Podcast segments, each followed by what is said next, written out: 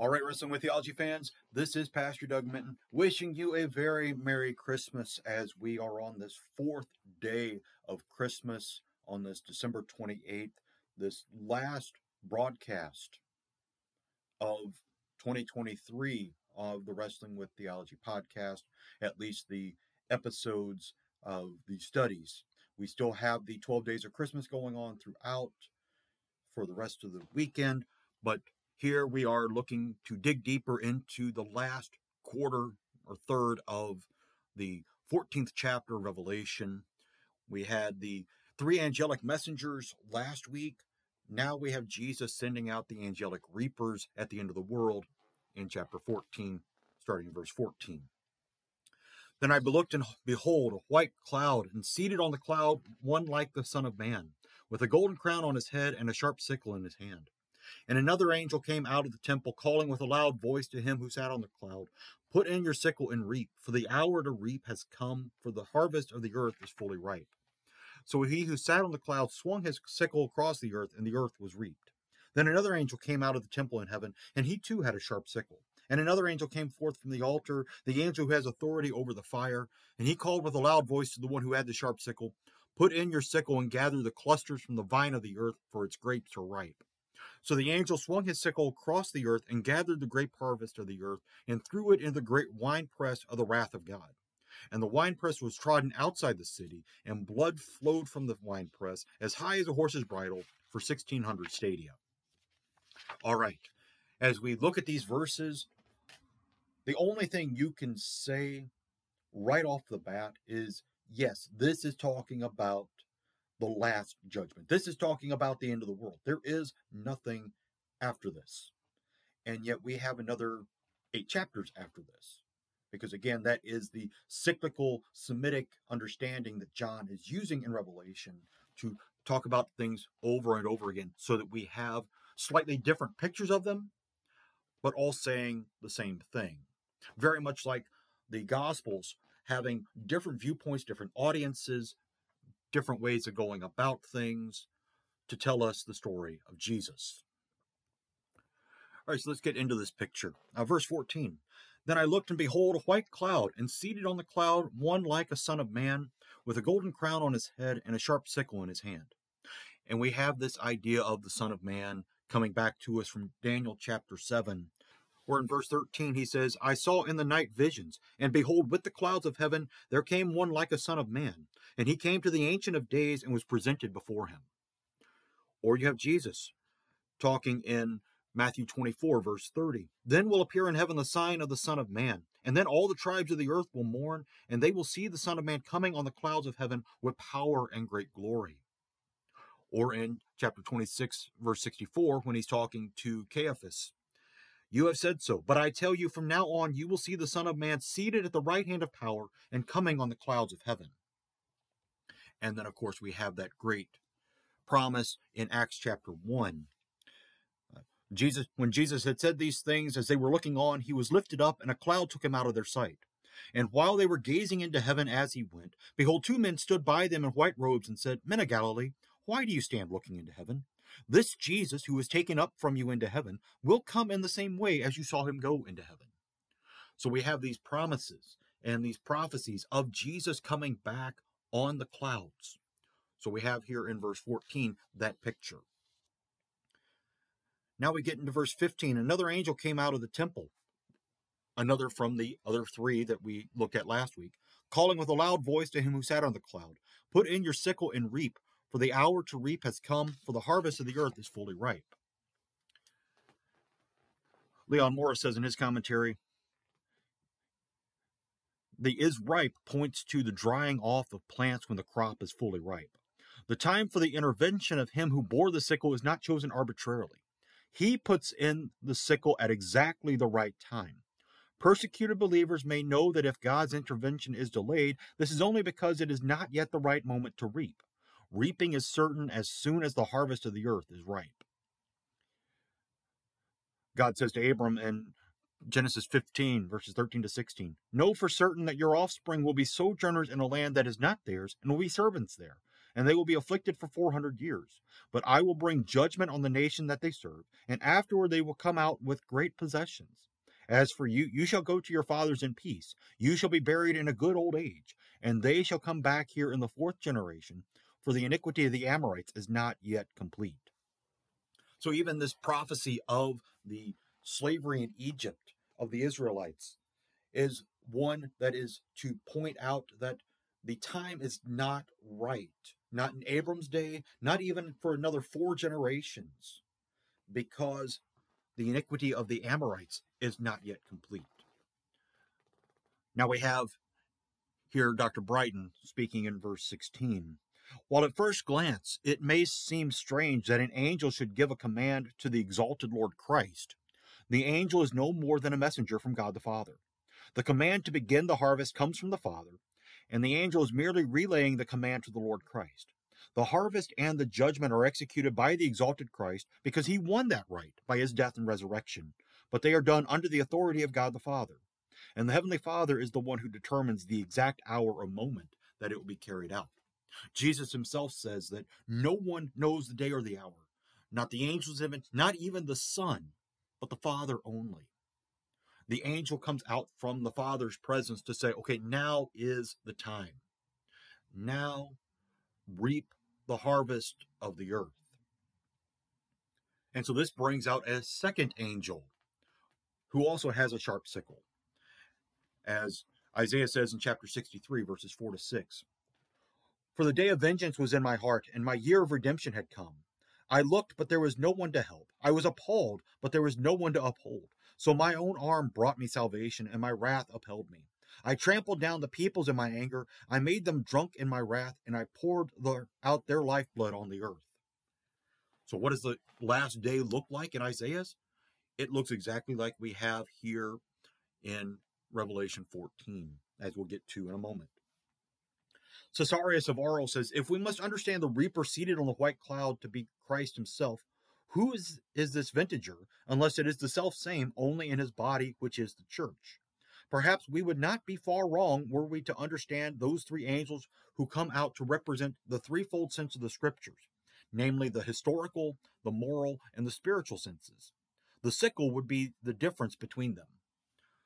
So we have in Caesarius the idea that there is the historical sense of the scriptures because it gives us the story of God's people throughout the Old Testament, gives us the story of Jesus in the Gospels, gives us the story of the church in the first century through Acts and the epistles. The moral is the teaching aspect, the law portions of it saying this is what is right, this is what is wrong. The spiritual aspects would be especially the gospel, the idea of salvation and the forgiveness of sins. The sickle then becomes the difference between them because it is those who want to take the Bible as just a historical textbook and that's all we need is just historical knowledge, they're going to be taken out. Those who want to just focus on the law and being good enough, they're going to be gone. The ones who follow in the Spirit of Christ, they will be the ones who are gathered together, not for judgment, but for bliss. So in verse 18, another angel came out from the altar, the angel who has authority over the fire. And he called out with a loud voice to the one who had the sharp sickle Put in your sickle and gather the clusters from the vine of the earth, for its grapes are ripe. Joel has this in chapter 3, verse 13. Put in the sickle, for the harvest is ripe. Go in, tread, for the winepress is full. The vats overflow, for their evil is great. John the Baptizer says in Matthew chapter 3, verse 12. His winnowing fork is in his hand, and he will clear his threshing floor and gather his wheat into the barn, but the chaff he will burn with unquenchable fire. We also have John talking about the axe being laid at the root of the trees and Christ felling everything that does not bear fruit. This is also a picture of the harvest at the end. So in verse 19, the angel swung his sickle across the earth and gathered the great harvest of the earth and threw it into the great winepress of the wrath of God. Andrew of Caesarea says the winepress of God is the place of torment prepared for the devil and his angels. Because of the multitude of those who are to be punished, it is great. For the way of destruction is wide and spacious, as Jesus says in Matthew chapter 7 verse 13. Enter by the narrow gate, for the gate is wide and the way is easy that leads to destruction, and those who enter by it are many. This great winepress of the wrath of God comes about because there is such great iniquity in the earth.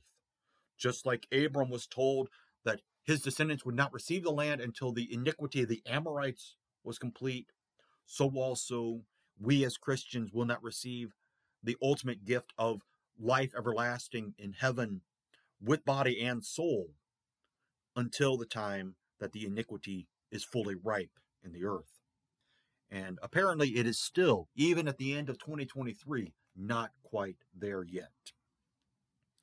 And to talk about this great wine press in verse 20, the wine press was trodden outside the city, and blood flowed from the wine press as high as a horse's bridle for 1600 stadia. Dr. Brighton reminds us that in the Roman world, a stadium was a measure of distance equal to 625 Roman feet, which is about 607 English feet. So the distance of 1600 stadia or furlongs would be about 184 miles. He goes on to say that while the grain harvest in verses 14 to 16 symbolizes the ingathering of both the people of God and the wicked, the vintage of the earth in verses 17 through 20 emphasizes the gathering and judgment of the unbelievers, that is, those who worshiped the beast and its image, going back to verses 9 through 11 of this chapter from last week. The second angel, who gives the command to the angel with the sickle, is identified as the angel from the incense altar who has authority over the fire. That is, the fire of the incense altar, the fire that causes the incense to smolder and its sweet smell to rise. This may be the same angel who, in chapter 8, verses 3 through 5, stood before the incense altar with a censer of smoldering incense, which represented the prayers of the saints. That angel took the censer and filled it with the fire from the incense altar and then poured it out on the earth. Now, speaking more about this harvest and the vintage, uh, the harvest of the vintage is completed and the judgment carried out when the winepress was trampled underfoot. This judgment and punishment of the worshippers of the beast and its image takes place outside the city. Most likely, the city is Jerusalem, and thus to be identified symbolically with the holy city in chapter 11, verse 2. While the holy city was trampled underfoot by the pagan nations, now the pagan nations in turn are trampled underfoot in the winepress of God's fury and judgment. John would have remembered that it was outside the city where the judgment of God trampled underfoot, so to speak, his son, when he suffered the judgment and punishment for the sins of the world. Isaiah saw in a vision of the day of God's vengeance and redemption one single person whose garments were red from treading alone the winepress of God's anger. So we have this in Isaiah 63, verses 1 through 6. Who is this who comes from Edom, in crimson garments from Bozrah? He who is splendid in his apparel, marching in the greatness of his strength. It is I, speaking in righteousness, mighty to save. Why is your apparel red, and your garments like his who treads in the winepress? I have trodden the winepress alone, and from the peoples no one was with me. I trod them in my anger and trampled them in my wrath. Their lifeblood splattered on my garments and stained all my apparel. For the day of vengeance was in my heart, and my year of redemption had come. I looked, but there was no one to help. I was appalled, but there was no one to uphold. So my own arm brought me salvation, and my wrath upheld me. I trampled down the peoples in my anger. I made them drunk in my wrath, and I poured out their lifeblood on the earth. We had a few of these verses earlier, but it is this picture of the end that Isaiah has in that day. Now we move to one of the minor prophets, and this one was actually one of the hardest to find a time where you have an allusion to him, and that would be the prophet Obadiah. But here we have this picture again. Reading from Obadiah verses 8 through 16. Will I not on that day, declares the Lord, destroy the wise men out of Edom and understanding out of Mount Esau? And your mighty men shall be dismayed, O Teman, so that every man from Mount Esau will be cut off from slaughter. Because of the violence done to your brother Jacob, shame shall cover you, and you shall be cut off forever. On the day that you stood aloof, on the day the strangers carried off his wealth and foreigners entered his gates and cast lots for Jerusalem, you were like one of them. But do not gloat over the day of your brother in the day of his misfortune. Do not rejoice over the people of Judah in the day of their ruin. Do not boast in the day of distress. Do not enter the gate of my people in the day of their calamity. Do not gloat over his disaster in the day of his calamity. Do not loot his wealth in the day of his calamity. Do not stand at the crossroads to cut off his fugitives. Do not hand over his survivors in the day of distress. For the day of the Lord is near upon all the nations. As you have done, it shall be done to you. Your deeds shall return on your own head. For as you have drunk on my holy mountain, so all the nations shall drink continually.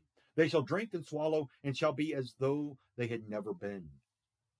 So Obadiah has these words for Edom, who, as they rejoiced when Babylon took Judah away, so also their days were numbered. They were going to be carried off. They were going to have the same calamities brought about on them. And all nations will have that. All who gloat over the people of God will find this to be the truth for them. All right, we get to the 1600 stadia. This would be roughly the distance between Tyre and the Wadi of Egypt, which is truly 1700 stadia or 200 miles. The distance from Dan to Beersheba in the Old Testament is about 1,260 furlongs or 145 English miles. So we've got this idea of 1600 stadia being roughly the entire length of Palestine as the Israelites had it. We have a picture of this judgment again uh, coming to us from the book of First Enoch, chapter 100. And I'll read it to you uh, briefly here. And in those days, in one place, the fathers together with their sons shall be smitten, and brothers one with another shall fall in death, till the streams flow with their blood. For a man shall not withhold his hand from slaying his sons and his sons' sons, and the sinner shall not withhold his hand from his honored brother. From dawn until sunset they shall slay one another.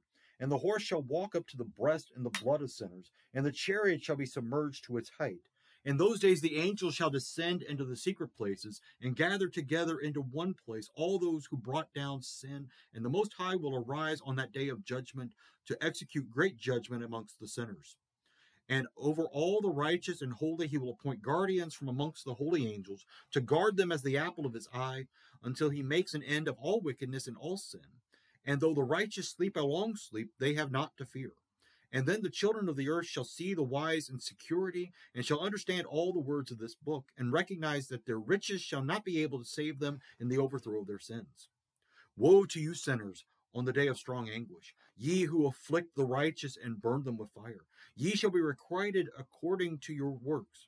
Woe to you, ye obstinate of heart, who watch in order to devise wickedness. Therefore shall fear come upon you, and there shall be none to help you.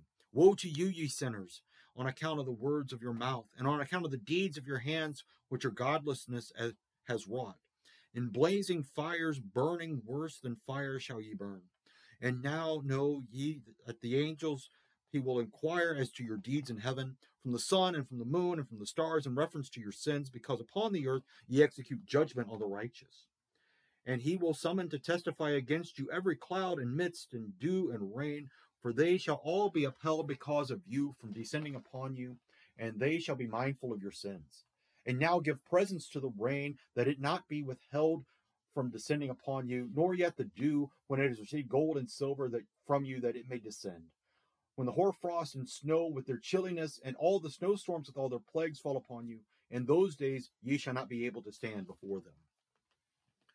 So here we have this picture in the book of First Enoch of the great wrath that is to be there. And having the picture of the horses walking up to their bridles and up to, up to their breast in blood and all the things that are going to happen.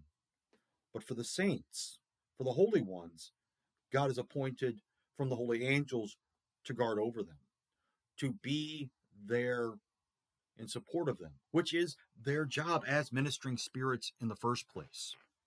So, what happens in this great harvest, this great stomping out of the winepress? Evil is done away with, evil is destroyed.